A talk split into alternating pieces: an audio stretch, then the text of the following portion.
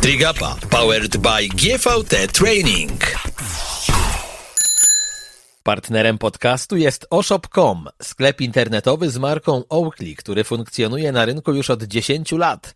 Znajdziecie w nim szeroki wybór okularów, w tym najnowszą kolekcję Oakley, zarówno okularów sportowych, lifestyle'owych, jak i korekcyjnych.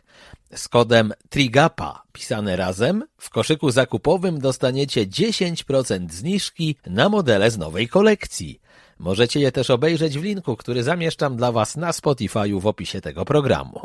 To będą wyjątkowe zawody. 18 i 19 czerwca w Trójmieście odbędzie się Lotto Challenge Gdańsk. Zeszłoroczna edycja tej imprezy otrzymała nagrodę Race of the Year, przyznawaną w ramach Challenge Family Awards. Gdański triatlon uzyskał najwyższe wyróżnienie spośród 33 imprez odbywających się na 4 kontynentach w 27 krajach w ramach cyklu Challenge Family. Lotto Challenge Gdańsk to rywalizacja na dystansach sprinterskim, olimpijskim i połowy Ironmana, zarówno dla zawodników indywidualnych, jak i dla sztafet. Już dziś możesz się do niej dołączyć. Wszystkie szczegóły znajdziesz na www.challenge-poland.com. Uwaga, mam dla Ciebie niespodziankę. Jeżeli użyjesz przy rejestracji kodu TRIGAPA, pisane razem i drukowanymi literami, otrzymasz 10% zniżki. Kamil Gapiński, dzień dobry, witam Was bardzo serdecznie w kolejnym odcinku programu Trigapa. Ostatnio miałem szczęście do znakomitych rozmówczyń, ponieważ ze mną była Roksana Słupek, ze mną była Ania Lechowicz, którą daliście mi feedback, że słuchało się fantastycznie, bo rzeczywiście na gorąco opowiadała tak bardzo emocjonalnie o swoim 4. miejscu na Mistrzostwach Świata i o swojej miłości do niemieckiego dziennikarza sportowego Bernda i to wszystko było bardzo piękne. Dzisiaj też pewnie trochę o miłości porozmawiamy, no ale jednak nie jest to podcast romantyczny, tylko o triatlonie i ja wyszedłem z założenia, że do 3 fajnych babek sztuka, jak mówi staropolskie przysłowie, dlatego po Roksanie Słupek, po Ani Lechowicz jest matka wszystkich triatlonistek albo ciotka wszystkich triatlonistek. Agnieszka Jerzyk jest z nami. Dzień dobry. Cześć, witam Was serdecznie. No, uśmiecha się promienna, zadowolona, Wy tego nie widzicie, ale jest ten słynny jerzykowy uśmiech. To ja na początku spytam, moja droga, czy Ty czujesz jeszcze w sobie ten żar w sercu do uprawiania sportu na zawodowym poziomie? Tak. Właśnie dzisiaj tak biegłam trening, no i o tym myślałam. No i nie mam innej odpowiedzi jak tak, kocham triatlon, kocham sport, kocham rywalizację, chcę to robić, z jednej strony chcę to robić, muszę to robić i będę to robić, więc ogólnie wszystko w jednym. I tak, ta rywalizacja na pewno jeszcze będzie trwać. No właśnie, bo ja chciałem spytać, skąd chęć, by dalej ciężko trenować? Tak naprawdę, Agnieszka, Ty tyle osiągnęłaś w polskim triatlonie, że nie musisz nic nikomu udowadniać. To znaczy ani ludziom, że potrafisz, ani sobie, że potrafisz. Może tak, ale z drugiej strony nie do końca, bo jeszcze nie byłam na Hawajach, jeszcze nie byłam na Mistrzostwach Świata na długim dystansie, więc jeszcze mam coś do zrobienia. Poza tym jestem w wojsku, czyli można powiedzieć, że to jest także moja praca i to jest mój rozkaz, który muszę wykonać, a jak coś robię, to chcę to robić dobrze. No i jeszcze kolejna sprawa to jest taka, że po prostu kocham to robić i nie potrafię bez tego żyć. To jest naprawdę ogromna pasja. No tutaj nie mam absolutnie co do tego żadnych wątpliwości, że dla Ciebie to jest wielka pasja i bardzo ważna rzecz w życiu. Jak Ty poukładałaś sobie aspekt łączenia treningu z wychowywaniem swojej pięknej Kasi? Pytam o to też dlatego, bo jesteś świeżo po 2 tygodniach obozu przepraszam wszystkich miłośników języków obcych, bo ja to na pewno w strasznie gówniany sposób przeczytam, Lloret de Mar. Jak to poukładałaś? No można powiedzieć, że tak naprawdę cała ciąża i całe to moje macierzyństwo gdzieś tam było trafione w punkt, bo poza tym, że zaszłam w ciążę w czasie pandemii, gdzie nie było startów. To jest zawodowiec, wiedział nawet kiedy zajść w ciążę, to się chwali. Dokładnie, to poza tym moja mama w styczniu przechodziła na emeryturę. Dlatego też mam bardzo wielką pomoc z jej strony. Tak naprawdę teraz. Choćby ona, teraz pewnie z Kasią dokładnie, siedzi. Teraz no babcia poświęca bardzo mnóstwo czasu na opiekę nad Kasią i bardzo mi pomaga. No więc staramy się jakoś to łączyć. Ogólnie Kasia jest trochę taka mami córka jak na razie. Bardzo często nie chce mnie wypuścić gdzieś tam na trening, więc muszę uciekać gdzieś tam ukradkiem na te treningi. A jak wracam, to z kolei chcę być cały czas przy mamie i cały czas ze mną się bawić. No, ale, no, ale wiesz, musimy to połączyć. W tobie jest tyle pozytywnej energii i ten charakterystyczny uśmiech, że się nie dziwię, że mała się przyzwyczaiła. No dobrze, ale jak to właśnie wyglądało w praktyce w tej Hiszpanii? Jak dzień za dniem? Czy mama też nie była zmęczona? Czy to jest może taki typ babci, że wiesz, jest zapatrzona w dziecko i co by się nie działo, to nie odczuwa tego zmęczenia? Jak to tam na co dzień było? No powiem szczerze, że pierwsze dni były dosyć ciężkie, bo składało się tak, że ja wychodziłam na basen, to chwilę po mnie Kasia się budziła, że właśnie czasem musiałam nawet szybciej wyjść z pokoju, gdzieś tam uciec, żeby nie widziała mnie, jak wychodzę. A po treningu z kolei nie czekałam czasem na koleżanki, tylko musiałam szybko biec z powrotem do hotelu, bo była godzina drzemki Kasi. No a Kasia, żeby zasnąć, potrzebuje piersi, no więc musiałam szybko biec do hotelu. Czasem było tak, że Kasia już 5 minut płakała, gdzie moja mama to strasznie przeżywała, bo mówi: ojej, już za chwilę ktoś przyjdzie, zapuka, powie, co ja robię z tym dzieckiem i tak dalej, więc pierwsze 2-3 dni były dosyć stresujące, no ale później sobie to jakoś to poukładaliśmy, żeby wszyscy byli zadowoleni, i Kasia, i mama spokojna, no a ja, żebym zrobiła trening i również każdemu dogodziła.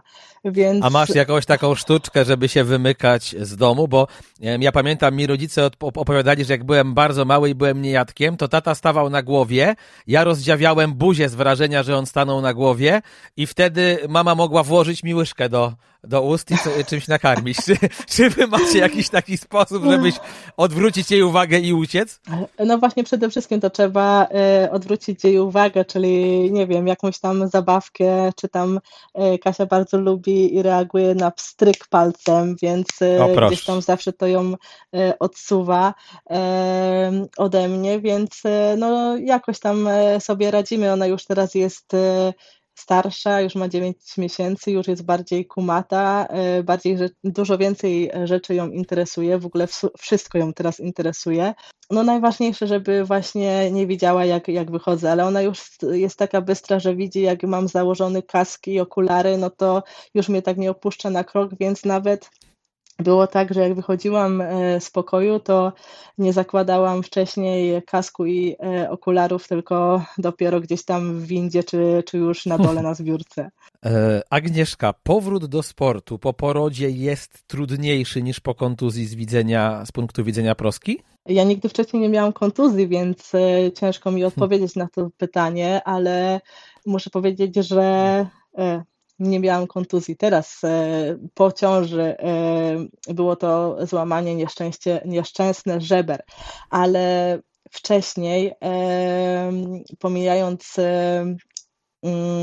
tą kontuzję teraz, no to wcześniej nigdy nie miałam kontuzji, więc nie wiem, jak to jest wrócić po kontuzji, a po ciąży ja jeszcze nie wróciłam jeszcze na wysoki poziom, więc gdzieś tam ten początek powrotu po ciąży do sportu był bardzo ciężki. Myślałam, że pójdzie mi to dużo szybciej, że szybciej dojdę do swojego starego poziomu. No i tej mojej przygodzie sportowej zdarzyło się tak, że powoli wracałam już po ciąży do siebie, powoli już widziałam, że ten trening idzie w dobrą stronę, że już dobrze biegałam i zaczęłam biegać biegi ciągłe. No już właśnie zaczęłam myśleć gdzieś tam o fajnych startach, o takich mocnych startach. No i niestety poślizgnęłam się na schodach. A to niby ja jestem Gapiński, ja cię kręcę. Jak ty to zrobiłaś, Agnieszka? No tak to jest, jak człowiek się śpieszy do córki. No i robi wszystko w pośpiechu i poślizgnęłam się na schodach. Przewróciłam się dosyć solidnie, chociaż nie dopuszczałam do siebie, że mogę mieć złamane żebra. Wiedziałam, że na pewno solidnie je zbiłam. No i szybko wróciłam do córki, cały dzień później się z nią bawiłam. Jeden trening gdzieś tam ten biegowy odpuściłam, bo troszkę miałam problemy z oddychaniem, chociaż cały czas myślałam, że po prostu jestem tylko poobijana, jak jestem poobijana, no to musi trochę boleć, więc następnego dnia normalnie zrobiłam trening kolarski na trenażerze, no żebra bolały, ale cały czas mówiłam, że muszą boleć, jak się przewróciłam i są poobijane. No i później rozmawiałam z moją ciocią, która pracuje w szpitalu, i się pyta Aga, jak tam te twoje żebra? Ja mówię, no ciocia, no bolą, no ale przewróciłam się, no to muszą boleć. A ciocia mówi, przyjedź na SOR, zrobimy ci zdjęcie, tym bardziej, że tydzień później miałam wylatywać na pierwszy obóz do Lloret de Mar. No i też byłam taka ciekawa, jak będę mogła mocno trenować. Dlatego mówię, dobra, no to zrobię sobie te zdjęcie, żeby nie było żadnych przygód. No i pojechałam na SOR, no i okazało się, że żebra są złamane. I ty jeszcze z nimi trenowałaś. Ja chciałem powiedzieć, że to jest, drodzy panowie, którzy nas teraz słuchają, najlepszy dowód na to, że kobiety są od nas twardsze. Ja pamiętam, jak się wypindoliłem na rowerze i też miałem pęknięte żebro, to nic nie byłem w stanie zrobić. Z boku na bok się przełożyć cierpiałem, kichnąłem i płakałem, a ona jeszcze na trening poszła. Litości. Ja w ogóle chciałem powiedzieć, że chyba przez te połamane żebra to zaburzyłaś swoją znakomitą statystykę, bo ja pamiętam, jak ty mi opowiadałaś kilka lat temu w wywiadzie dla Weszło, że przez całe życie opuściłaś jeden trening. Dokładnie tak było.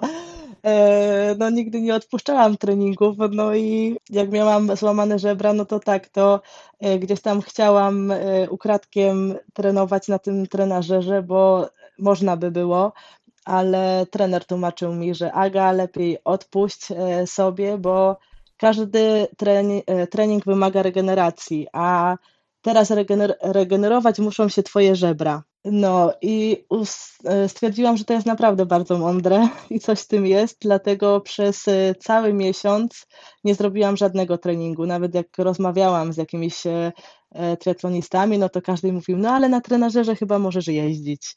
No ja nie. Dużo cię to kosztowało? Z jednej strony tak, bardzo mnie to dużo kosztowało, dlatego też ten wpis o złamanych żebrach dodałam dopiero po jakimś czasie. No bolało gdzieś mnie to psychicznie, bo chcę bardzo wrócić na wysoki poziom. Jest mało czasu do sezonu. Za chwilę już zaczynają się wielkie starty, a ja wiem, że jeszcze nie przepracowałam.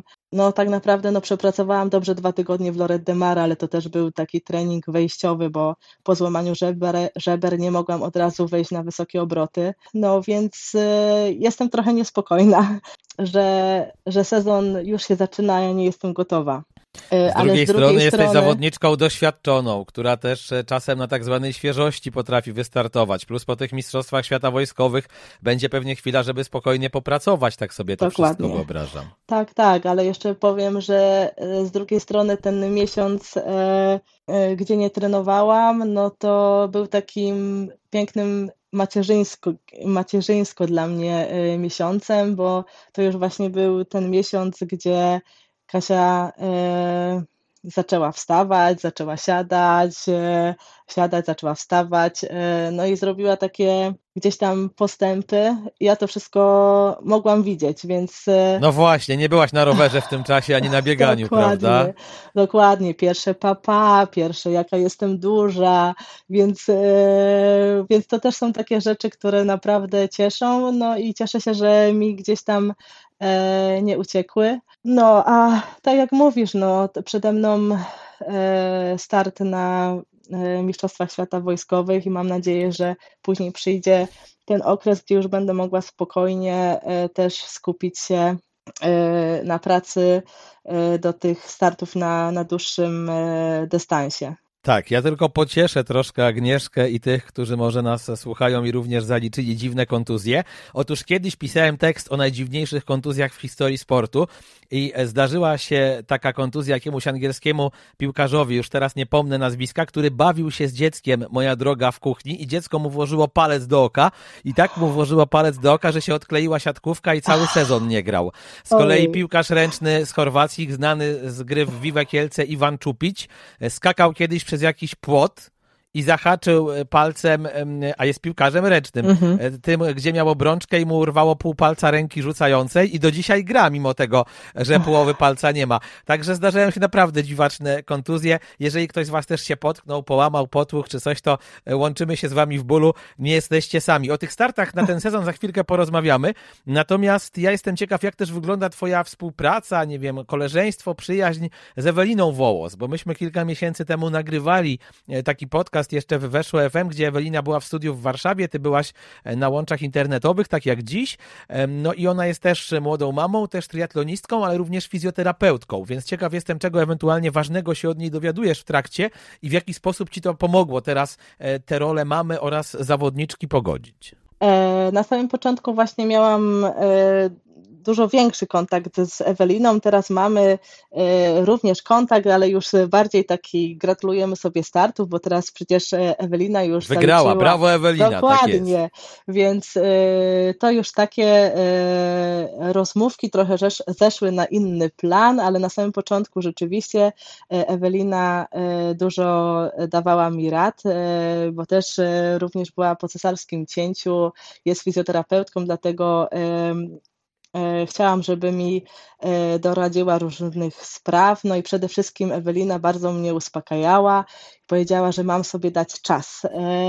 No i myślę, że to było też takie ważne, że powiedziała mi, Aga, przyjdzie taki czas, że będziesz mogła już zrobić spokojnie te 5 kilometrów w takim tempie. No i rzeczywiście potrzebowałam na to dany czas, ale w końcu to nastąpiło, więc cieszę się, że Ewelina dawała mi różnych rad i przede wszystkim, że mi uspokajała. Cieszę się, że jest w triathlonie ktoś, kto przeszedł taką samą drogę jak ja.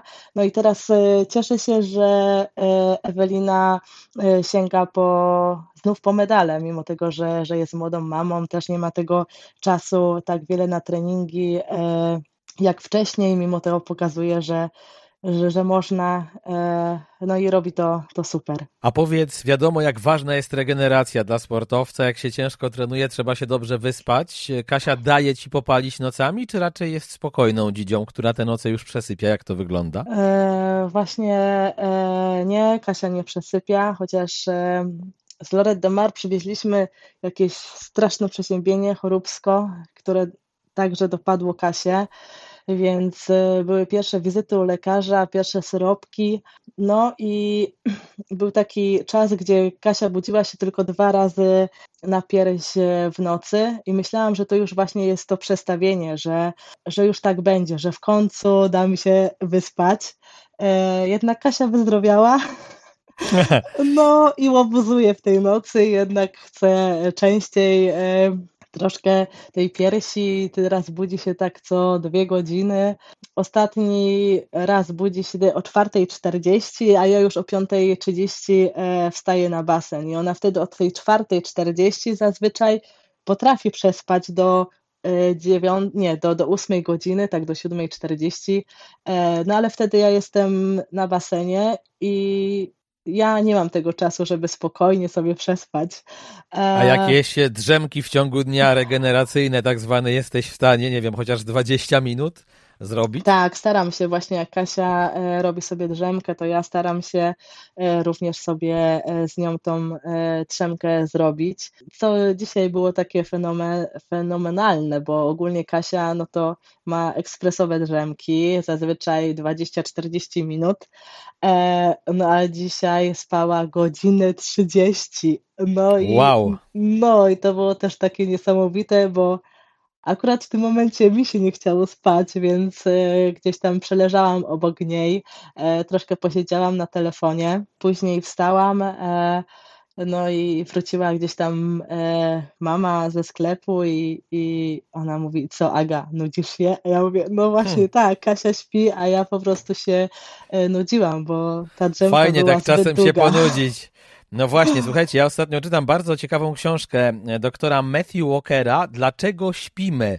Odkrywanie potęgi snu i marzeń sennych. Jeżeli ktoś się interesuje tym tematem lub zastanawia się, jak można spać lepiej, to wam polecam, bo tam jest nawet napisane, że my jako ludzie jesteśmy genetycznie przystosowani do 2 właśnie rund snu, czyli tego, żeby spać w nocy i tego, żeby sobie robić drzemki. Nawet wyjaśnia ten autor, że jak Grecja zmieniła, powiedziałbym, swój plan dnia i Grecy zaczęli więcej pracować, nie robiąc tych siest, do których wcześniej przywykli, to u pracowników fizycznych o 60%, czy tam 67% wzrosły problemy z sercem i z chorobami serca. Także to jest naprawdę ważne, żeby te drzemki... Pan Kamil radzi, drzemajcie jak możecie, jak wam dzieci pozwalają, drzemajcie. Moja droga, te 3 twoje cele na ten sezon. Wojskowe Mistrzostwa Świata na dystansie olimpijskim, wiadomo, no bo jesteś żołnierzem. Mistrzostwa Polski w połówce na Poznaniu i próba wywalczenia jesienią slotu na Hawaje, tak? Dokładnie, to są moje 3 cele. Pierwszy, Wojskowe Mistrzostwa Świata. Zawsze do zawodów wojskowych przygotowywałam się i to był dla mnie bardzo ważny start. Zawsze przed tymi zawodami starałam się wyjechać w wysokie góry, tak też planowałam w tym roku. Jednak te złamane żebra trochę pokrzyżowały te plany, ale również to, że do Sierra Nevada nie można zabierać małych dzieci na ten czas i jest to związane po prostu z COVID-em, z obostrzeniami covidowymi, że małe dzieci nie mogą przebywać w tym ośrodku. Dlatego też pojechaliśmy do Lloret de Mar, żeby chociaż gdzieś spokojnie na obozie potrenować. No te Mistrzostwa Świata już w czerwcu, wyjeżdżamy prawdopodobnie 6 lub 7 czerwca. A gdzie one są? One będą w hiszpańskiej miejscowości Aguilas. Tam wielokrotnie był rozgrywany Puchar Świata. Za moich czasów chyba jeszcze nie, więc ja tam nie startowałam. Tylko ja cię proszę, żebyś nie wróciła jak z Wuhan z jakąś epidemią światową stamtąd, dobra? Jakbyś mogła, to tak postarać się bez żadnych nowych wirusów. Dziękuję serdecznie. Bardzo proszę. Bardzo dziękuję. No więc oczywiście teraz wszystkie treningi są podporządkowane temu startowi. No oczywiście będę miała bardzo mało czasu na przygotowanie się do tych zawodów, no ale będę starała się zrobić wszystko, żeby wypaść na nich jak najlepiej. Dlatego też teraz staram się startować na różnych krótszych zawodach po to, żeby gdzieś tam złapać szybkość, ale też żeby nauczyć się, przypomnieć sobie strefy zmian i te wszystkie szczególiki. Zobaczymy jak to będzie. Jeżeli chodzi ty miałaś najlepsze miejsce na takich Mistrzostwach Świata Wojskowych w karierze? Na Mistrzostwach Świata Wojskowych najwyżej byłam 2. 2 razy byłam 2. Poza tym na Igrzyskach Wojskowych, które wiadomo, ranga wyżej, no to raz wygrałam, raz byłam 2 i drużynowo raz miałyśmy złoty medal i raz miałyśmy brązowy medal.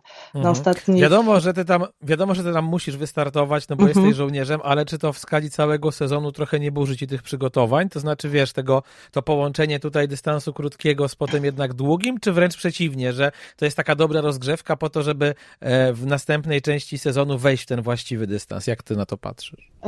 Znaczy, zawsze gdzieś tam te zawody wojskowe trochę burzyły nam grafik startów, zwłaszcza jak już przeszłam na ten dystans dłuższy. Na przykład w 2019 roku, jak startowałam w Challenge Roth w moim pierwszym Ironmanie, no to startowałam w challenge'u dlatego, że nawet gdybym wystartowała gdzieś wcześniej w zawodach pod szyldem Ironmana, nie mogłabym wystartować na Hawajach, gdybym zrobiła kwalifikacje, ponieważ w październiku właśnie były Igrzyska Wojskowe Wuhan. Dlatego też ten start w Challenge Roth był tak pomyślany, że było wiadomo, że nie zdobędę tam slota na Kona i nie będzie mnie korcić, bo mam ważniejszy też start, czyli te igrzyska wojskowe. Patrząc na ten sezon i na mój powrót po ciąży, no to właśnie miałam obraną taką drogę, żeby zacząć startować w krótkich startach, no i dojść do formy tej ironmanowej właśnie tymi krótszymi też startami. No i też ta droga tak będzie wyglądała, no tylko po prostu wszystko przesuwa się w czasie. Gdzieś tam nawet na początku sezonu przeszło mi przez myśl, żeby spróbować wystartować na Pucharze Europy w Rzeszowie, a później powalczyć może o kwalifikacje na Mistrzostwa Europy w Olsztynie na dystansie sprinterskim, gdyby ta forma była wysoka. Ty, ale Olsztyn jest najpierw, a Rzeszów jest później, to nie mogłabyś tego zrobić. No to coś pokręciłam, ale ogólnie... Coś pokręciłaś, no, była... no ale generalnie no, myślałaś o tych dwóch startach. Tak, chciałam, no to, a to może też było tak obmyślone, żeby ta forma na tych mistrzostwach świata była wysoka, to też po prostu potrzebowałabym startów na krótkich dystansach. Najlepiej, żeby były to właśnie starty na wysokim poziomie, bo wtedy wiadomo, że te przetarcia są inne niż na zawodach innej rangi. No, ale no niestety, po prostu los chciał inaczej, więc teraz staram się dojść do formy startami takimi jak właśnie Duathlon Champion, czy teraz przyszłotygodniowy start w Śremie. A czy już wybraliście z trenerem ten start, w którym spróbujecie złapać jesienią slot na Hawaje, czy jeszcze się nad tym zastanawiacie? Myślimy przez cały czas. Ogólnie no to na samym początku myślałam, żeby wystartować w Ironman Barcelona lub Ironman Kaszkajsz, ale jak się okazuje, że ani w tym starcie kobiety pro nie mają kwalifikacji, w ogóle nie mają tam startu, więc musimy myśleć nad innymi startami. Przede wszystkim też musimy patrzeć na to, jak będzie wyglądała moja forma, czy do tego czasu zdążę wrócić na poziom, czy nie. Ogólnie no to myślimy teraz, ostatnio padł temat Ironmana w Izraelu. Mhm. Zobaczymy, jeszcze długa droga mnie czeka. No tak naprawdę jeszcze nie mam w ogóle formy. Wystartowałam w Czempiniu, wygrałam tam zawody na dystansie sprinterskim, ale gdzieś tam patrząc na moje czasy, no to ten poziom nie wygląda zbyt rewelacyjnie. Ogólnie no, wymagam od siebie dużo więcej. Na szczęście jest jeszcze czas, żeby to zrealizować. Mówiłaś o tym głodzie rywalizacji na samym początku naszej rozmowy. Masz właśnie takie coś, że czujesz, że on cały czas narasta i że chciałabyś jak najszybciej doprowadzić się do tej formy, żeby się ciąć z tymi najlepszymi zawodniczkami na długim dystansie, żeby przypomnieć, że jeszcze Polska nie zginęła, jeżeli chodzi o kobiety i o profesjonalny sport? W triathlonie oczywiście mówię. Dokładnie. Cały czas o tym myślę, cały czas chcę jeszcze pokazać, że jeszcze Agnieszka Jerzyk nie zginęła. To jest gdzieś tam mój taki plan. No i przed tym złamaniem żeber naprawdę byłam bardzo dobrze nastawiona, bardzo walecznie, gdzieś tam też byłam bardzo optymistyczna i wierzyłam w siebie. Po tych żebrach no troszkę, powiedzmy, skrzydełka mi opadły. Ale ładnie napisałaś to na social mediach, że kiedy jest tak sobie znikam, i ja myślę, że to jest taki też dobry pomysł na obronę. Czasami sportowiec musi się wylogować z tego życia internetowego, poukładać sobie trochę rzeczy, pewnie pobyć z rodziną i jak już jest znowu dobrze, wrócić na afisz, że tak powiem. Dokładnie. Tak mam. Wygrałam te zawody w Czempiniu. Mimo tego, że może czasy nie były rewelacyjne, to cieszę się z samej wygranej, cieszę się z tego, że kibice bardzo fajnie mnie przyjęli. Naprawdę bardzo dużo miałam fajnych rozmów, bardzo dużo pochwał, bardzo dużo komentarzy, bardzo dużo ciepłych słów otrzymałam od kibiców, co tak naprawdę znowu pozwoliło mi uwierzyć i na pewno zrobiłam tym startem i kibice zrobili krok do przodu. A powiedz mi, moja droga, taką rzecz. Jakie są cele sportowe twojego chłopa na 2022 rok? I jeszcze troszkę tutaj możesz go zareklamować, bo nie każdy z naszych słuchaczy musi wiedzieć, jaki on sport uprawia. Piotrek, mój mąż, jak my to mówimy, chociaż nie jesteśmy po ślubie, trenuje szczelectwo sportowe, szczelectwo do rzutków. Obecnie jest na obozie w Portugalii, jest wielokrotnym mistrzem Polski. W tym roku zdobył już brązowy medal Pucharu Świata drużynowo. Na ostatnim Pucharze Świata również był w top 10, więc ogólnie ten sezon zaczyna dosyć dobrze. Jakie no tak, jak cele? Mama karmi w nocy i wstaje, a on się może wyspać, to zaczyna dosyć dobrze. Sprytny jest, pozdrawiamy się, Piotrze. Dzięki za pozdrowienia, na pewno mu przekażę, bo nie wiem, czy będzie nas słuchał. Ogólnie Piotrek, na pewno cel jego na ten rok, no to jest Mistrzostwo Polski. Ogólnie w zeszłym roku nie zdobył złota, więc na pewno będzie chciał wrócić na pierwszy stopień podium, na pewno. To ja teraz muszę takie górnolotne pytanie zadać. Czy miłość pomogła ci w sporcie, czy raczej przeszkodziła? Jak to jest? To jak na skrzydłach człowiek trenuje, jak jest zakochany, czy niekoniecznie? No powiem szczerze, że ten pierwszy rok 2020, gdzie z jednej strony zdobyłam Mistrzostwo Polski na sprincie, a z drugiej strony byłam czwarta na Mistrzostwach Polski na dystansie olimpijskim, no to był właśnie taki rok, gdzie poznawałam się z Piotrkiem, gdzie to była wielka miłość i gdzie on dla mnie był najważniejszy. Teraz też jest bardzo, bardzo ważny, jest też najważniejszy, można powiedzieć. Więc w tym 2020 roku myślę, że gdzieś tam te moje czwarte miejsce na Mistrzostwach Polski to jest troszkę przez Piotra, dlatego że zamiast skupić się na treningu, wolałam na pewno z nim spędzić czas. Patrzeć w oczy, wzdychać, dokładnie. Recytować Jasnorzewską, Pawlikowską i tak dalej, robić takie serduszka na kawie. No wiadomo, któż z nas tak nie przepadł. Tak było, ale ogólnie Piotrek jest taką osobą, która się strasznie cieszy, że trenuje i bardzo mi dopinguje i właśnie on jest strasznie za tym, żebym wróciła na wysoki poziom. Właśnie sam powiedział, że on zajmie się Kasią, a ja mam wrócić na wysoki poziom i często tak jest, że jak Piotrek jest w domu, nie jest ani na zawodach, ani na obozach, no to właśnie robimy wszystko, żebym to ja zrobiła trening i to moje treningi są najważniejsze, a jego gdzieś tam schodzą na... Rozumiem, że przewinąć dziecko potrafi.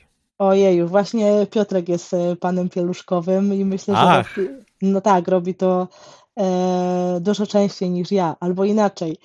Ja robię to, kiedy nie ma Piotrka. Tak to właśnie przewija Kaśkę Piotrek.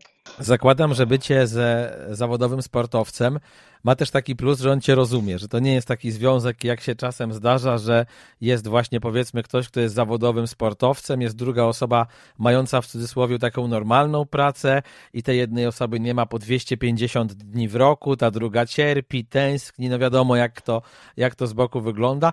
Tu rozumiem, że ten poziom zrozumienia i takiej też akceptacji dla własnych słabości, jakichś kryzysów zapewne jest większy, no bo on też to zna ze swojego podwórka. Dokładnie tak jest.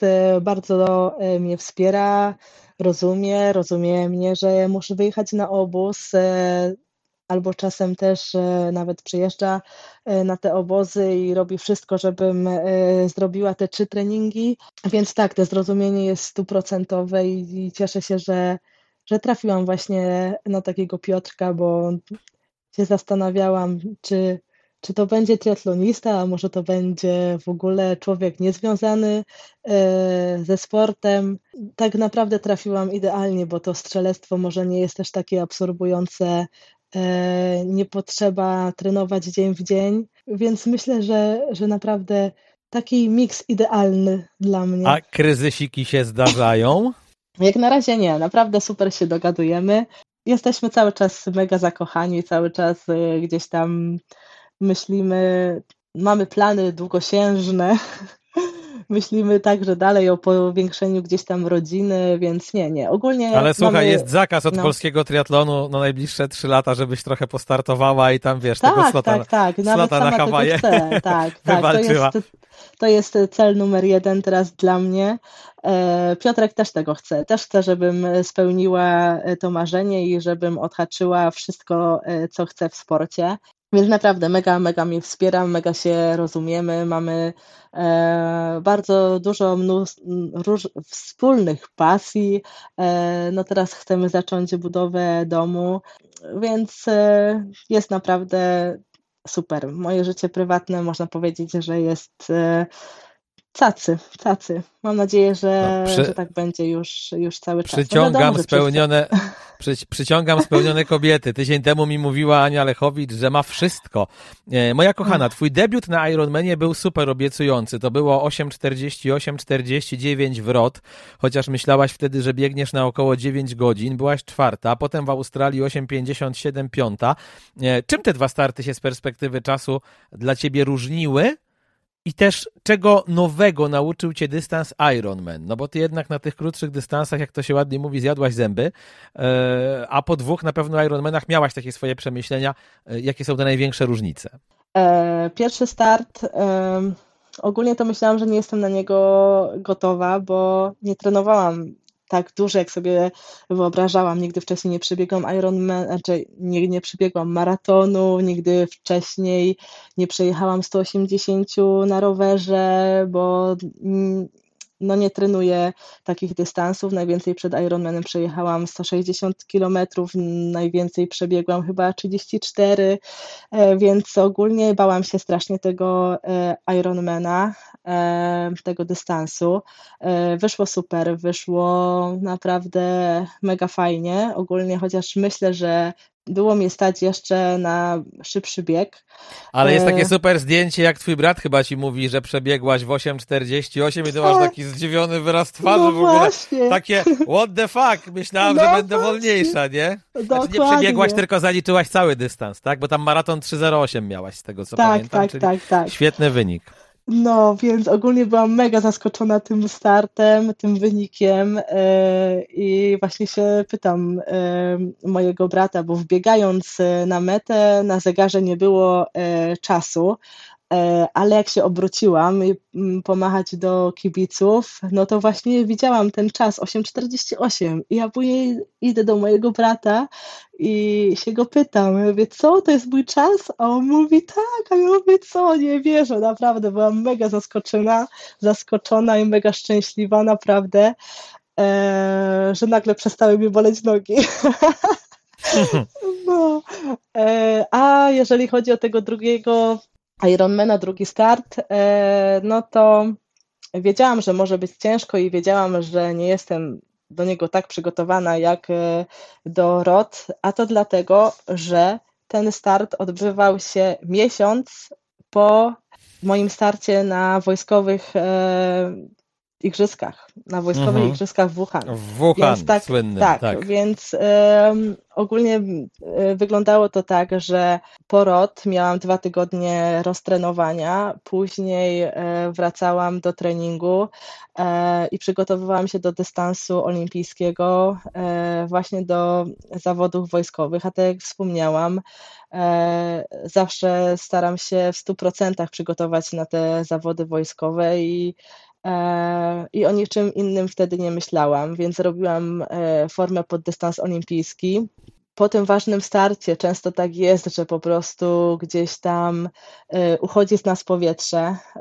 Też tak było po moich 2 startach na Igrzyskach Olimpijskich. Po prostu ten start był dla mnie na Igrzyskach najważniejszy, więc później kolejne starty po Igrzyskach, mimo tego, że no forma nie znika nagle, a po igrzyskach, po tym starcie najważniejszym po prostu tak jest, że gdzieś tam powietrze ucieka, nie koncentrujemy się już tak na kolejnych. Człowiek pewnie schodzi z takich obciążeń psychicznych i tak dalej. A czy ty, czekaj, czy ty w tym Wuhan to tego Piotrka swojego nie poznałaś? No właśnie, i wtedy poznałam Piotrka. Czyli ty jeszcze, wirus Piotrek jeszcze, nie tylko COVID z Wuhan przywiozłaś. Dobrze, to już w ogóle miałaś prawo być troszkę w tej Australii zdekoncentrowana. No jesteś usprawiedliwiona że tak powiem. No i po prostu brakowało mi treningu takiego solidnego do dystansu Ironmana. I to było tak, że ja wracając z Wuhan miałam już zaplanowany obóz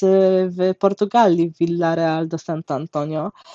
No więc po tym Wuhan szybko też uciekłam Piotrowi na ten start i później na ten obóz i później na start. Więc gdzieś tam to była nasza taka pierwsza próba. Czy z tego coś będzie porządnego, czy jednak nie. No więc ten start drugi w Ironmanie, cieszę się, że był również poniżej 9 godzin. Bardzo dobrze tam pojechałam rower, tym bardziej, że jechałam tam rower sama, można powiedzieć. No i później troszkę mi zabrakło już po prostu na biegu. To będą wyjątkowe zawody. 18 i 19 czerwca w Trójmieście odbędzie się Lotto Challenge Gdańsk. Zeszłoroczna edycja tej imprezy otrzymała nagrodę Race of the Year, przyznawaną w ramach Challenge Family Awards. Gdański triatlon uzyskał najwyższe wyróżnienie spośród 33 imprez odbywających się na 4 kontynentach w 27 krajach w ramach cyklu Challenge Family. Lotto Challenge Gdańsk to rywalizacja na dystansach sprinterskim, olimpijskim i połowy Ironmana, zarówno dla zawodników indywidualnych, jak i dla sztafet. Już dziś możesz się do niej dołączyć.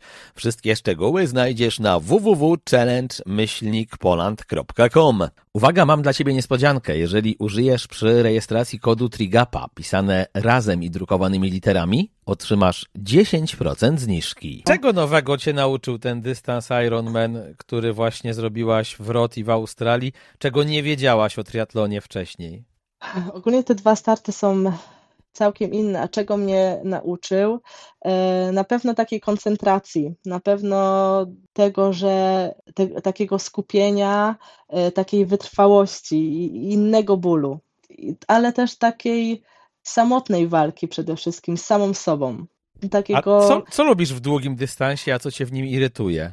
Irytuje mnie to, że jest taki długi, tak, raczej sam Ironman tak w sumie, no to mi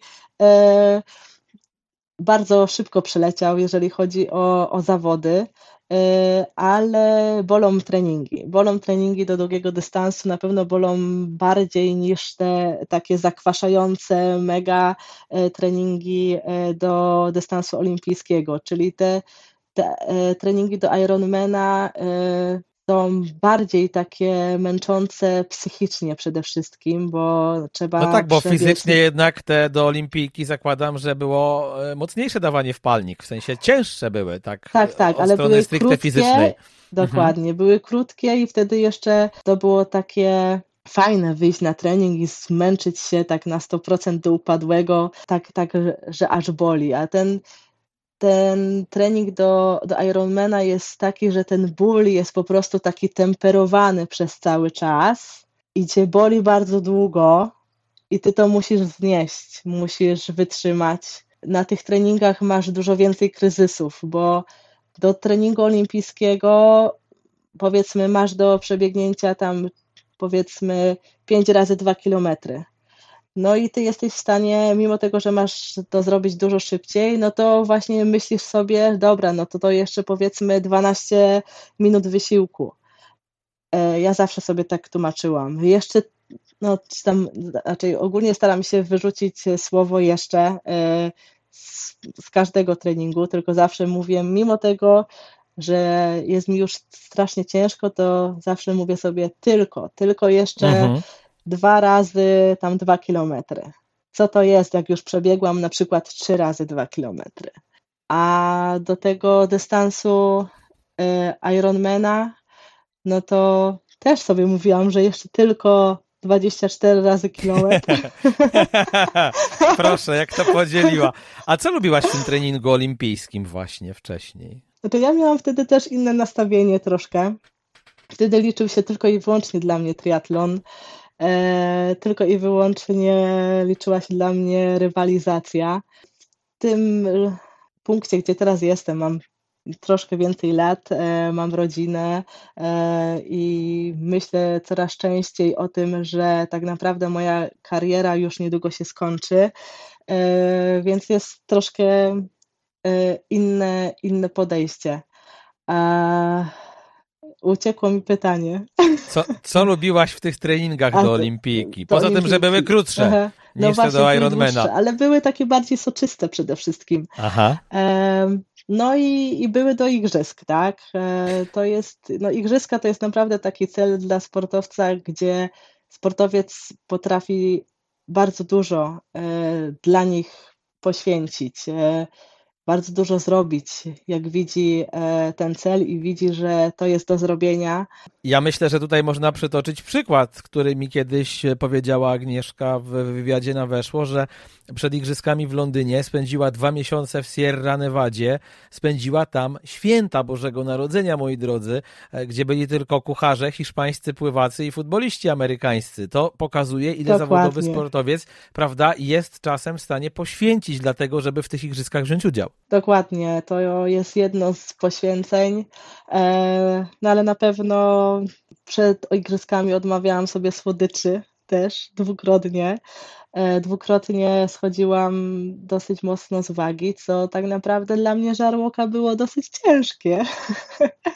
Ale tak, tych wyjazdów było strasznie dużo. Nawet raz ciągiem byłam 3 miesiące na wyjeździe. Właśnie były te święta w Sierra Nevada.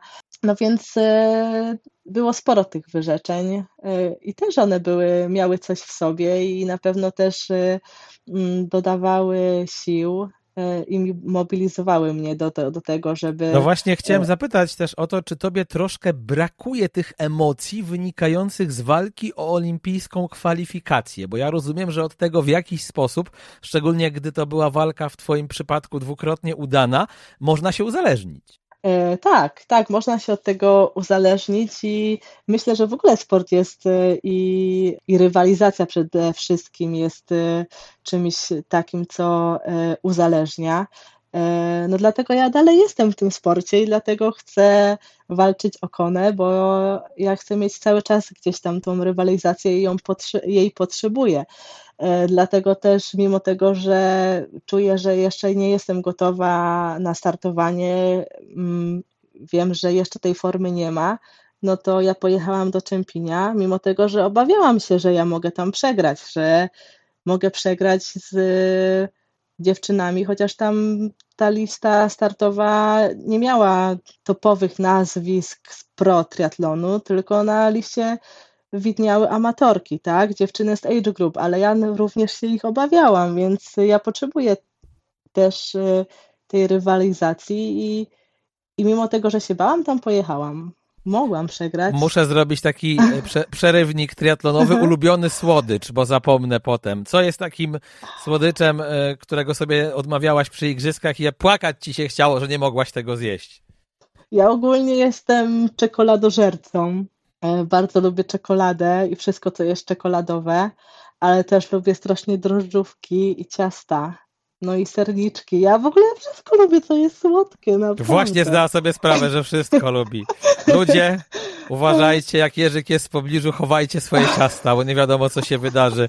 Jak ty wspominasz z perspektywy kilku lat start w Rio? Bo ty się strasznie, mówiąc kolokwialnie, jarałaś na te igrzyska. Zajęłaś 22 miejsce, powiedziałaś, że czułaś się, jakbyś zdobyła złoto, że była taka sytuacja, że tuż przed igrzyskami, moi drodzy, Agnieszka wygrała Puchar Europy w Malmę, czym pewnie wiele osób jeszcze podkręciła. Startowała z numerem 1 wtedy, bo to jest taka ciekawostka. No i była też tam trasa kolarska, która ci pasowała. Ważne jest też chyba w tym wszystkim to, że Aga bardzo dużą pracę wykonała w wodzie, żeby nie wychodzić z większą jakby stratą do tej czołówki. Codziennie dojeżdżała do Poznania do Michała Szymańskiego, który trenował Kacpra Majchrzaka i Konrada Czerniaka. Codziennie z Leszna jeździła.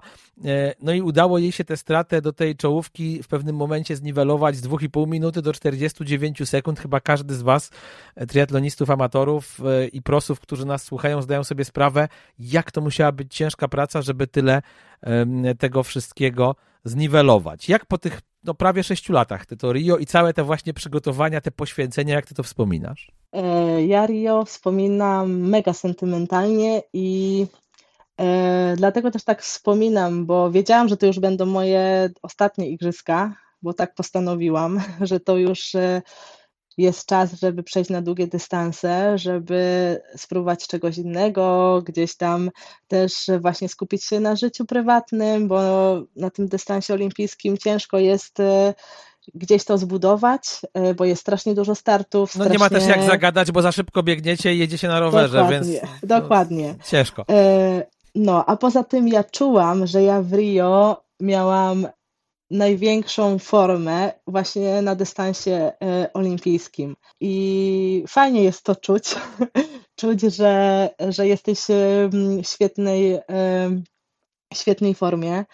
No i rzeczywiście te moje pływanie i strata, tylko 49 sekund do pierwszej zawodniczki z wody, gdzie zazwyczaj wychodziłam w najlepszych startach minutę 20, minutę 30 za pierwszą zawodniczką, więc to było fajne. Fajny był też mój bieg, że nie poddałam się tam, miałam bardzo fajne, bardzo mocne zawodniczki w grupie, biegłyśmy w dużej grupie i cieszę się z tego, że ja ciągnęłam tą grupę, miałam tylko przed sobą gdzieś tam linię mety, i że byłam tak skoncentrowana przez cały czas na tym starcie, żeby zrobić wszystko jak najlepiej potrafię, ale po prostu cieszyłam się też tym startem, cieszyłam się, że to mi się udało, że pojechałam na te igrzyska, cieszyłam się, że ktoś jest w triatlonie, bo byłam tam sama, w Londynie był jeszcze Marek Jaskółka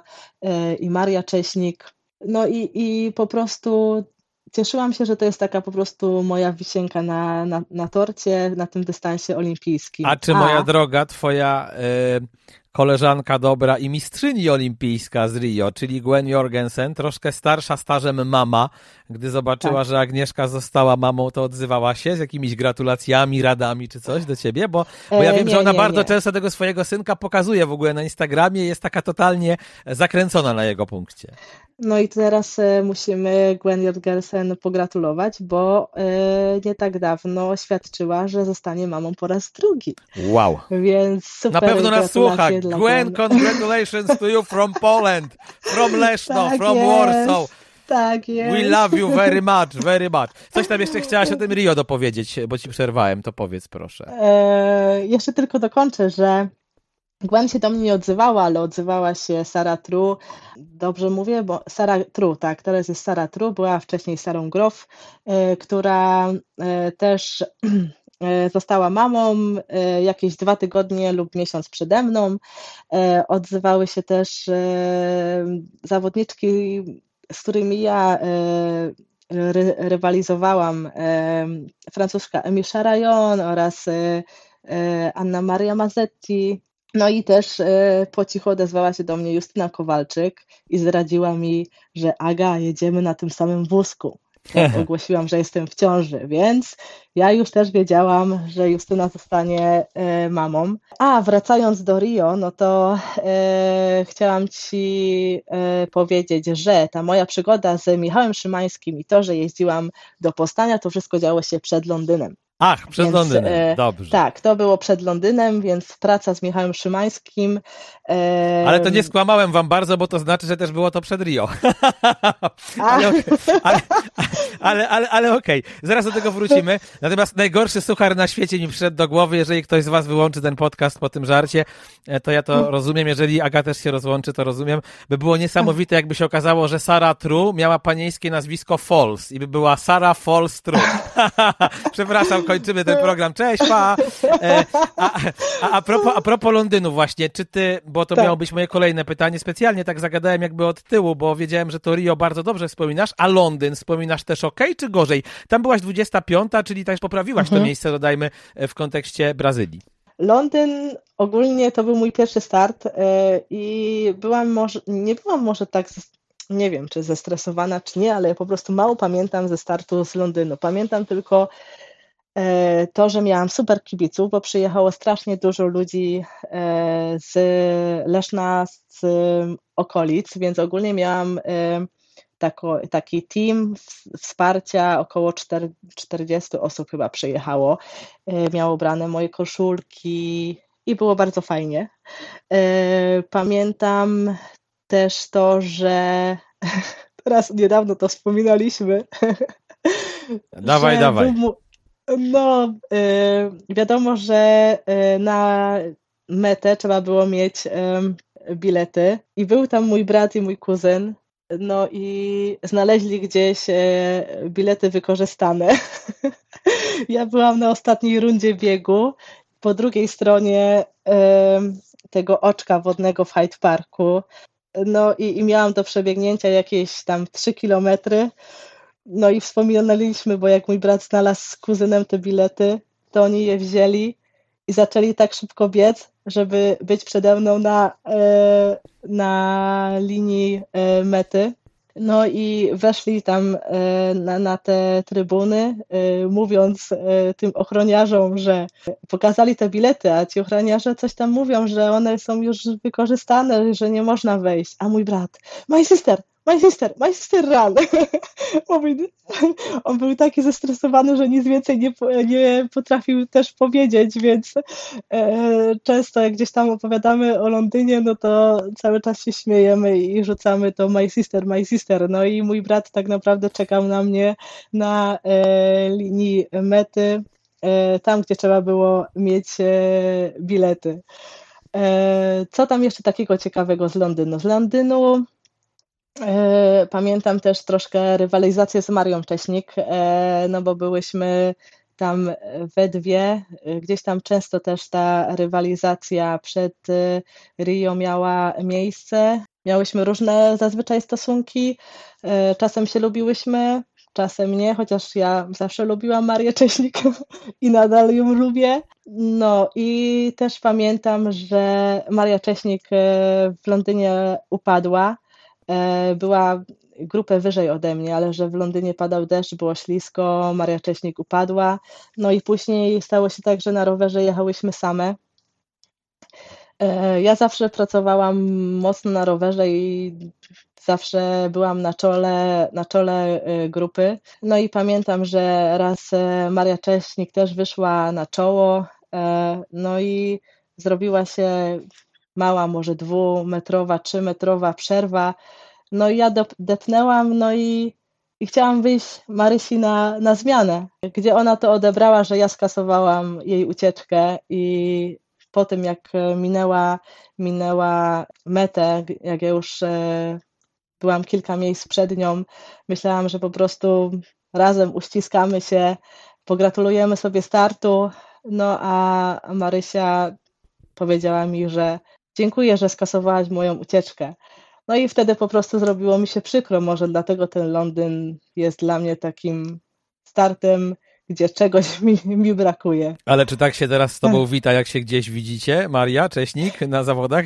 Cześć, dzięki, że skasowałaś moją ucieczkę w Londynie, czy nie? Nie, ja wybaczyła myślę, że już? Po prostu nie, to ona dawno mi to wybaczyła, ona po prostu chyba była zła, była niezadowolona ze swojego występu i trochę wyładowała emocje. No bo chwilę później już normalnie rozmawiałyśmy, chociaż no, to jest takie coś, co pamiętam i gdzieś tam mnie zabolało.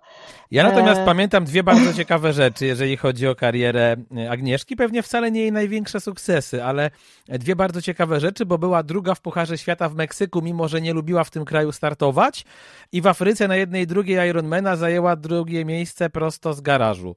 To znaczy trenowała na trenażerze przy -6 stopniach, było zimno jak jasny nie wiadomo co, a pojechała do Afryki i wyszła z tego garażu, z tego trenażera i była druga. To takie dwa ciekawe twoje starty, nie?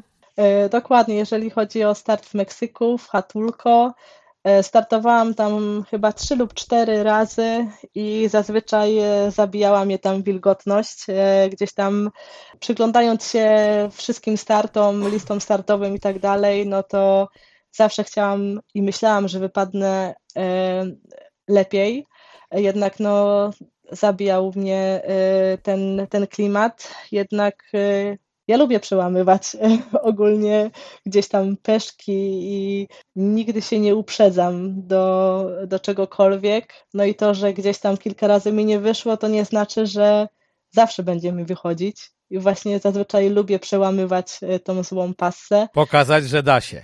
Że się da, że można, tak. No i właśnie ujarzmiłam ten Meksyk No i w 2016 roku zajęłam drugie miejsce na Pucharze Świata, ale też myślę, że chciałam sobie odbić też start w Pucharze Świata w Chinach, nie pamiętam miejscowości, w jakiej się odbywa ten Puchar Świata, Chengdu chyba. Tam była ta sytuacja, gdzie jechałam z odpiętym kołem, bo na start dojeżdżało się autobusem i prawdopodobnie w autobusie gdzieś tam zahaczyłam o zapięcie od koła. No i jechałam z odpiętym kołem, że jak wstawałam na zakrętach, to wypinało mi się koło, więc musiałam cały rower przejechać na siedząco, a miałam wtedy dzień konia, tak naprawdę czułam, że to jest mój dzień i mimo tego, że wyszłam w drugiej grupie, to dojechałam na tym rowerze do pierwszej grupy na siedząco, no i później zeszłyśmy na bieg. No i mimo tego, że bardzo dobrze się czułam, biegłam tam w czołowej trójce, to po 2 kilometrach złapały mnie takie skurcze, że musiałam zejść z trasy.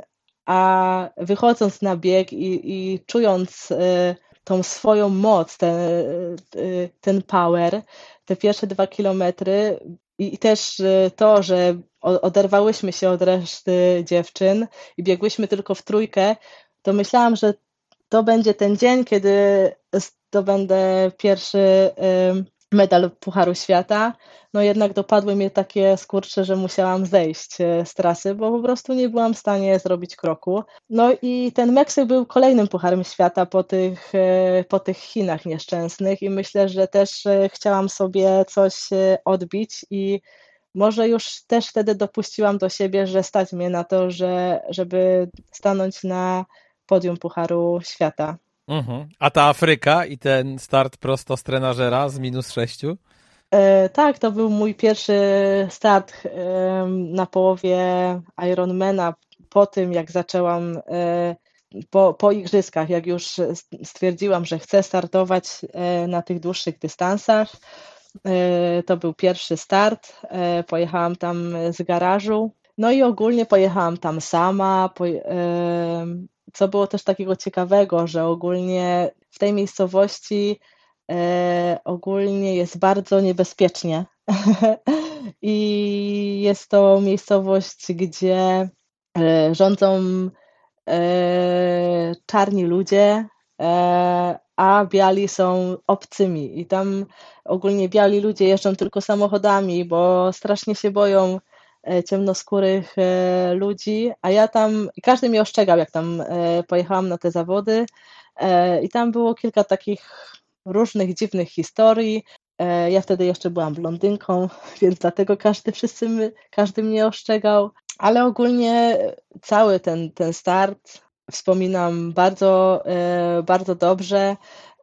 Nic mi się nie stało, chociaż każdy mnie tam naprawdę ostrzegał kilkakrotnie, każdy chciał mnie gdzieś tam podwozić, nawet była sytuacja, że na afterparty, na rozdanie nagród zawoziła mnie do tego host hotelu, gdzie była cała ceremonia, policja, więc tam było bardzo dużo różnych takich przygód. A jeżeli chodzi o sam start, to bardzo się cieszyłam, że wchodzę w te długie dystanse właśnie podium. No i tym, że przetrenowałam, można powiedzieć, w niezbyt super warunkach, a byłam w stanie przygotować się do tych zawodów, bo naprawdę były takie treningi, gdzie było na zewnątrz bardzo zimno, w garażu było troszkę chłodniej, nie tak jak w domu, a ja kręcąc mocno treningi dawałam tyle ciepła, że ze mnie parowało, więc... Agnieszka Jerzyk jak Rocky Balboa, on się w rzeźni przygotowywał, uderzał tam w te sztuki mięsa, a ty tutaj -15 w garażu, ale się nie złamałaś. Tak, więc ogólnie ten start też był taki fajny, który dobrze wspominam, ale bardziej wspominam tą całą otoczkę wokół tego startu i tyle tych niebezpiecznych sytuacji, ale też to, że było to podium na rozpoczęcie mojej nowej drogi na tym dłuższym dystansie. Moi drodzy, jeszcze kilka minut Agnieszka z nami będzie, potem musimy kończyć, bo trzeba Kasię położyć spać. Natomiast jestem ciekaw takiej rzeczy, czy twoim największym sukcesem w karierze na dziś, wyjąwszy oczywiście kwalifikacje do igrzysk i startowanie w nich, to jest ten tytuł mistrzyni świata do lat 23, kiedy byłaś młodszą i bardzo perspektywiczną zawodniczką, czy jednak właśnie któryś z pucharów świata cenisz wyżej, to znaczy tych swoich startów? Jak ty na to patrzysz z perspektywy lat? Ogólnie ten mój tytuł mistrzyni świata jest czymś fajnym, czymś miłym bardzo, czymś, co często do mnie wracało.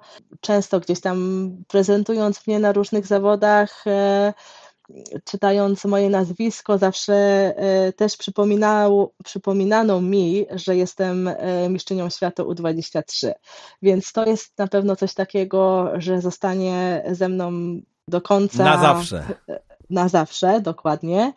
No i cieszę się, że właśnie tam ogólnie na tych mistrzostwach świata U23, no to nie było takie łatwe zdobycie tego tytułu, bo tam cięłam się na finiszu z Węgierką i pamiętam, że ścigając się na tych ostatnich metrach powiedziałam sobie, że o złotej medalistce będą pamiętać zawsze, a ta na drugim miejscu to będzie jakąś zawsze Węgierką albo jakąś Polką, bez nazwiska no prawdopodobnie. Właśnie, dokładnie. No. Dlatego wtedy dostałam dodatkowych sił, no i zdobyłam to złoto.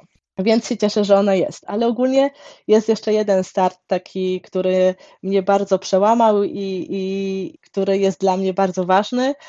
To jest na pewno Mistrzostwo Europy do 23 lat. To był taki mój pierwszy bardzo wartościowy medal, to był pierwszy medal z Mistrzostw Europy, a wszystkie wcześniejsze lata bardzo walczyłam o ten medal i zazwyczaj byłam 5., 6., 9.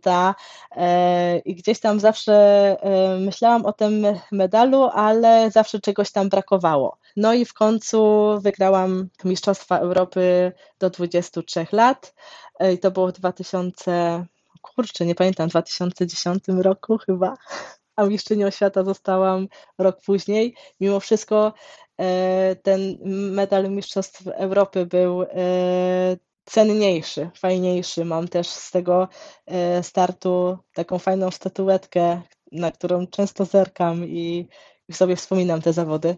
No, ale jest jeszcze jeden start. Dawaj. Właśnie moje trzecie miejsce w WTS Yokohama, czyli w rundzie Mistrzostw Świata Yokohama. Właśnie też fajną dostałam przypominajkę na Instagramie, bo zazwyczaj jak są zawody w Yokohamie, no to sami organizatorzy robią bardzo fajną robotę, bardzo fajną otoczkę tych startów, no i zrobili taką przypominajkę. Wrzucili na Instagram w rolce wszystkich medalistów od samego początku, od pierwszych zawodów WTS-u w Yokohamie. No i właśnie gdzieś tam też mnie oznaczyli. No i to było też takie fajne, że jednak ITU gdzieś tam jeszcze wraca do mnie. No, to było w 2015 roku. Zajęłam trzecie miejsce w rundzie Mistrzostw Świata w Yokohamie. Moi drodzy, rozcięta warga, wybity ząb, 8 szwów na twarzy. To nie jest bilans walki Rockiego w pierwszej części z Apollo Creedem, tylko to jest Agnieszka na rowerze w Turcji w trakcie zawodów triatlonowych. To jest takie twoje najbrutalniejsze wspomnienie z triatlonu, czy jeszcze zdarzyło ci się coś ostrzejszego, że tak powiem, w tym sporcie? Nie, to było takie najostrzejsze i w ogóle chyba mój taki jedyny wypadek triatlonowy, na pewno na zawodach, a nie, jeszcze jeden miałam taki na Mistrzostwach Europy, gdzie Mateja Simic nie zdążyła skręcić, no i też wepchała mnie w barierki, ale wtedy nic mi się nie stało. A jednak w tej Turcji tak, przewróciłam się, no rozwaliłam sobie wargę i straciłam połowę zęba, jedynki z przodu. No i dodamy, że już jest uzupełniony ten ząb, bo ja Agnieszkę widzę, uśmiecha się, teraz pokazuje, wszystko się zgadza. No dobrze, moja droga, tak powoli zbliżamy się do końca. Jestem ciekaw, jak tyle lat wytrzymałaś z trenerem Pawłem Barszowskim, bo sama go określiłaś kiedyś jako zamkniętą osobę, która nie przepada za towarzystwem. Ty z kolei jesteś osobą, która się ciągle uśmiecha i jest taka bardzo do ludzi. Ja się zastanawiam, jakim cudem by się przez tyle lat nie pozabijaliście. Ja też się zastanawiam i inni się zastanawiają, no ale sobie tak naprawdę nie wyobrażam trenować z innym trenerem. Jak jest coś dobre, to po co to zmieniać? Trener też teraz zaczął trenować inne osoby, zaczął trenować amatorów i też troszkę się zmienił, jest troszkę bardziej otwarty, jest na więcej na pewno mi pozwala i więcej rozumie, jest super trenerem, naprawdę bardzo dobrze mnie zna. Jest mądrym trenerem. Dlatego ja nic do Pawła trenuję. Nie mam, absolutnie, i go lubię, ale się zastanawiam, czy tak z ciekawości nie chciałaś zmienić trenera na zasadzie, wiesz, no czasami po prostu taka zwykła ludzka ciekawość, czy może inny szkoleniowiec ze mnie nie wyciśnie coś więcej, albo czy inne bodźce nie będą na mnie lepiej działać, nie?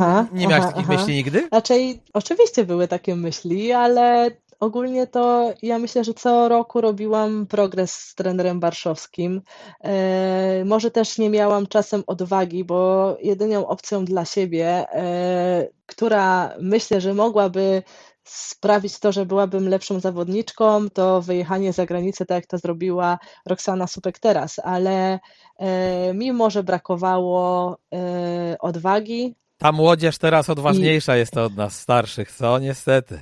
No, możliwe. Ja ogólnie nie żałuję, że tak się potoczył mój los. Myślę, że tak musiało być. Ja jestem też osobą taką, która nie lubi zmian. Ogólnie lubię mieć tych samych sponsorów, lubię mieć tych samych, tego samego trenera, lubię te same ścieżki treningowe, nie mam problemu z tym, że trenuję non-stop na tej samej. Czyli monogamistka sportowa i w życiu. Tak, dobrze. Dokładnie. A to powiedz mi, droga monogamistko, jak doszło do tego, że wymyśliłaś wespół z koleżankami nową dyscyplinę sportu? Gdybyście nie wiedzieli, to Agnieszka wymyśliła coś, co nazywa się baletlon. Gdybyście nie wiedzieli co to, uprzejmie informuję, gdyż taka moja rola dziennikarza. Otóż jest to połączenie triatlonu z baletem. Dokładnie. Proszę rozwinąć teraz. No. Dobrze. Tak to się dzieje, jak się jedzie na obóz, gdzie są same kobiety, jeden trener. Dziewczyny lubią pstrykać sobie fotki, gdzie lubią trenować, ale również się śmiać.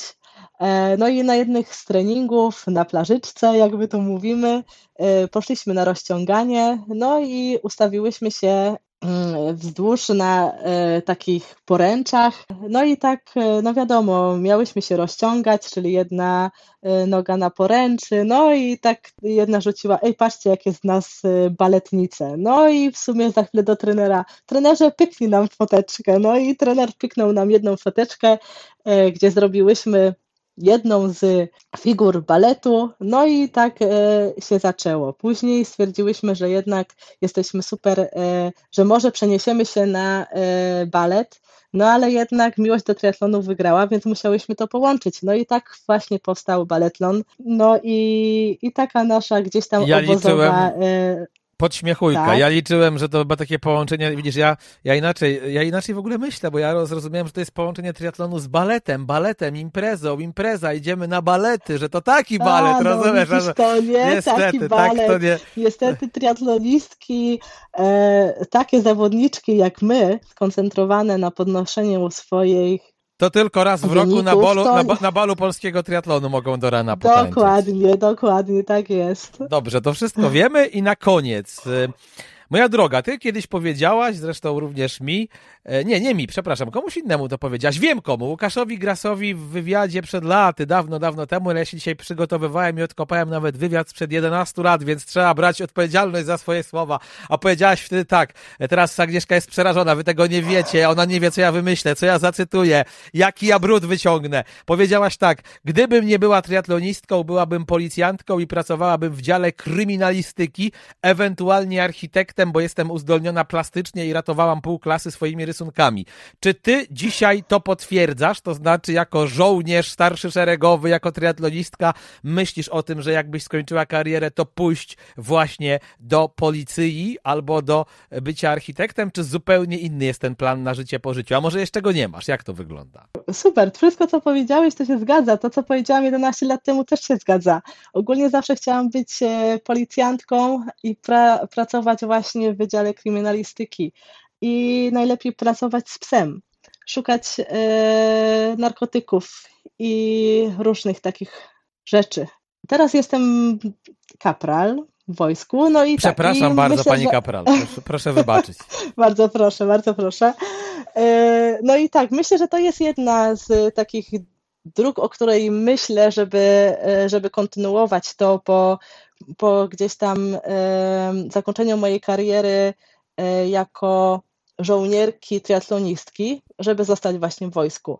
No o policji myślałam poważnie i gdyby nie to, że poszłam do liceum powiedzmy ze sportowcami, czyli z moją gdzieś tam paczką treningową, to na pewno bym pojechała do liceum do Szczytna, no i tam zaczynała swoją przygodę w policji. Ale życie potoczyło się inaczej i fajnie, że teraz noszę mundur i cieszę się, że jestem w wojsku. A jeżeli chodzi o architekturę, no to właśnie tak było. Byłam gdzieś tam, można powiedzieć, uzdolniona plastycznie, ale to było za czasów, kiedy używałam kredek i ołówka, czyli skończyło się w liceum. Od tamtego czasu gdzieś tam nie mam czasu na to, żeby szkolić swoje arcydzieła, swoje pióro, no i swój pędzel, że tak powiem. No i gdzieś tam powiedzmy stanęłam na takim poziomie malarskim dosyć słabym. No wiemy, pół miliona dolarów za obraz Agnieszki Jerzyk teraz chodzi. Czy tam szału nie ma. No. Dokładnie, nie rozwijałam tej pasji, więc myślę, że gdzieś tam ta architektura to już odpłynęła, już nie, ale okay.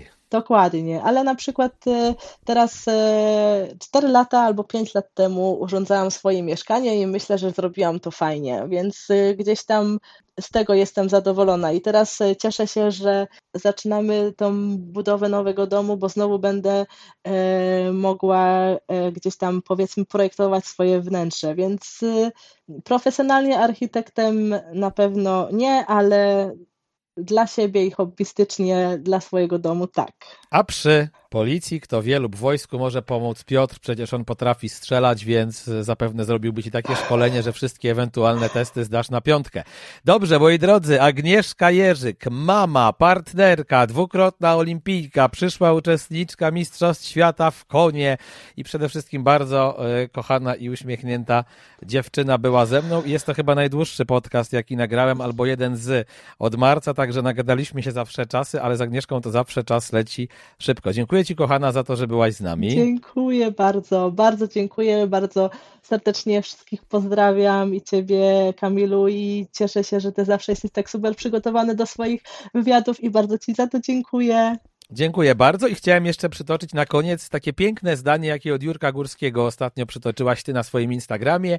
Każdy z nas, zamykając oczy przed startem, widzi inny cel. To życzę ci, żeby te cele były, moja droga, piękne. www.patronite.pl/Trigapa. Jak ktoś chce 5, 10 albo i 100, 300, 500 zł dorzucić na powstawanie podcastu, to zachęcamy was bardzo, bardzo serdecznie do tego, żeby to zrobić. Agnieszka, dziękuję ci bardzo gorąco, słyszymy się za tydzień, to znaczy już nie z Agnieszką, ale z kolejnym gościem. Chyba teraz muszę w końcu jakiegoś chłopa zaprosić, bo ostatnio z samymi kobietami, ale ja mam kobiecą duszę i mi się lepiej z dziewczynami gada, co ja mam wam powiedzieć. No, tak to wygląda. Buziaczki, pa!